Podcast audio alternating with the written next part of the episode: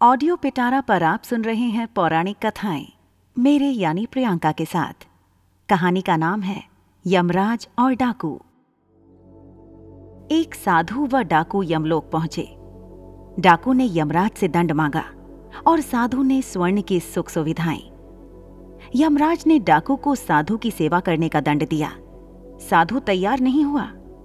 यम ने साधु से कहा, तुम्हारा तप अभी अधूरा है। मृत्यु के बाद एक साधु और एक डाकू साथ साथ यमराज के दरबार में पहुँचे।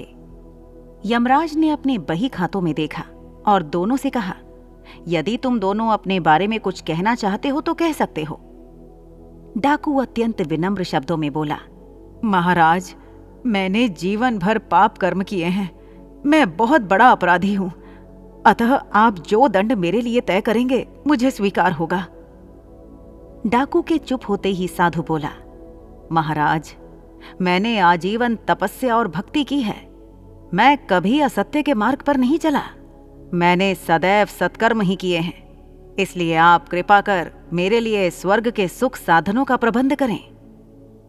यमराज ने दोनों की इच्छा सुनी और डाकू से कहा, तुम्हें दंड दिया जाता है कि तुम आज से इस साधु की सेवा करो।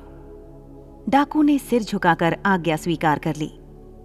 यमराज की यह आज्ञा सुनकर साधु ने आपत्ति करते हुए कहा, महाराज, इस पापी के स्पर्श से मैं अपवित्र हो जाऊँगा। मेरी तपस्या तथा भक्ति का पुण्य निरर्थक हो जाएगा।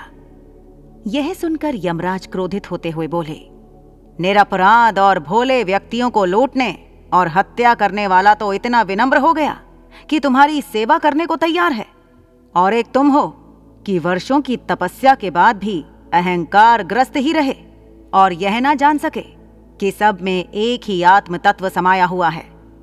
तुम्हारी तपस्या अधूरी है। अतः आज से तुम इस डाकू की सेवा करो। ऐसी ही इंटरेस्टिंग किताबें कुछ बेहतरीन आवाजों में। सुनिए सिर्फ़ ऑडियो पिटारा पर। ऑडियो पिटारा सुनना ज़रूरी है।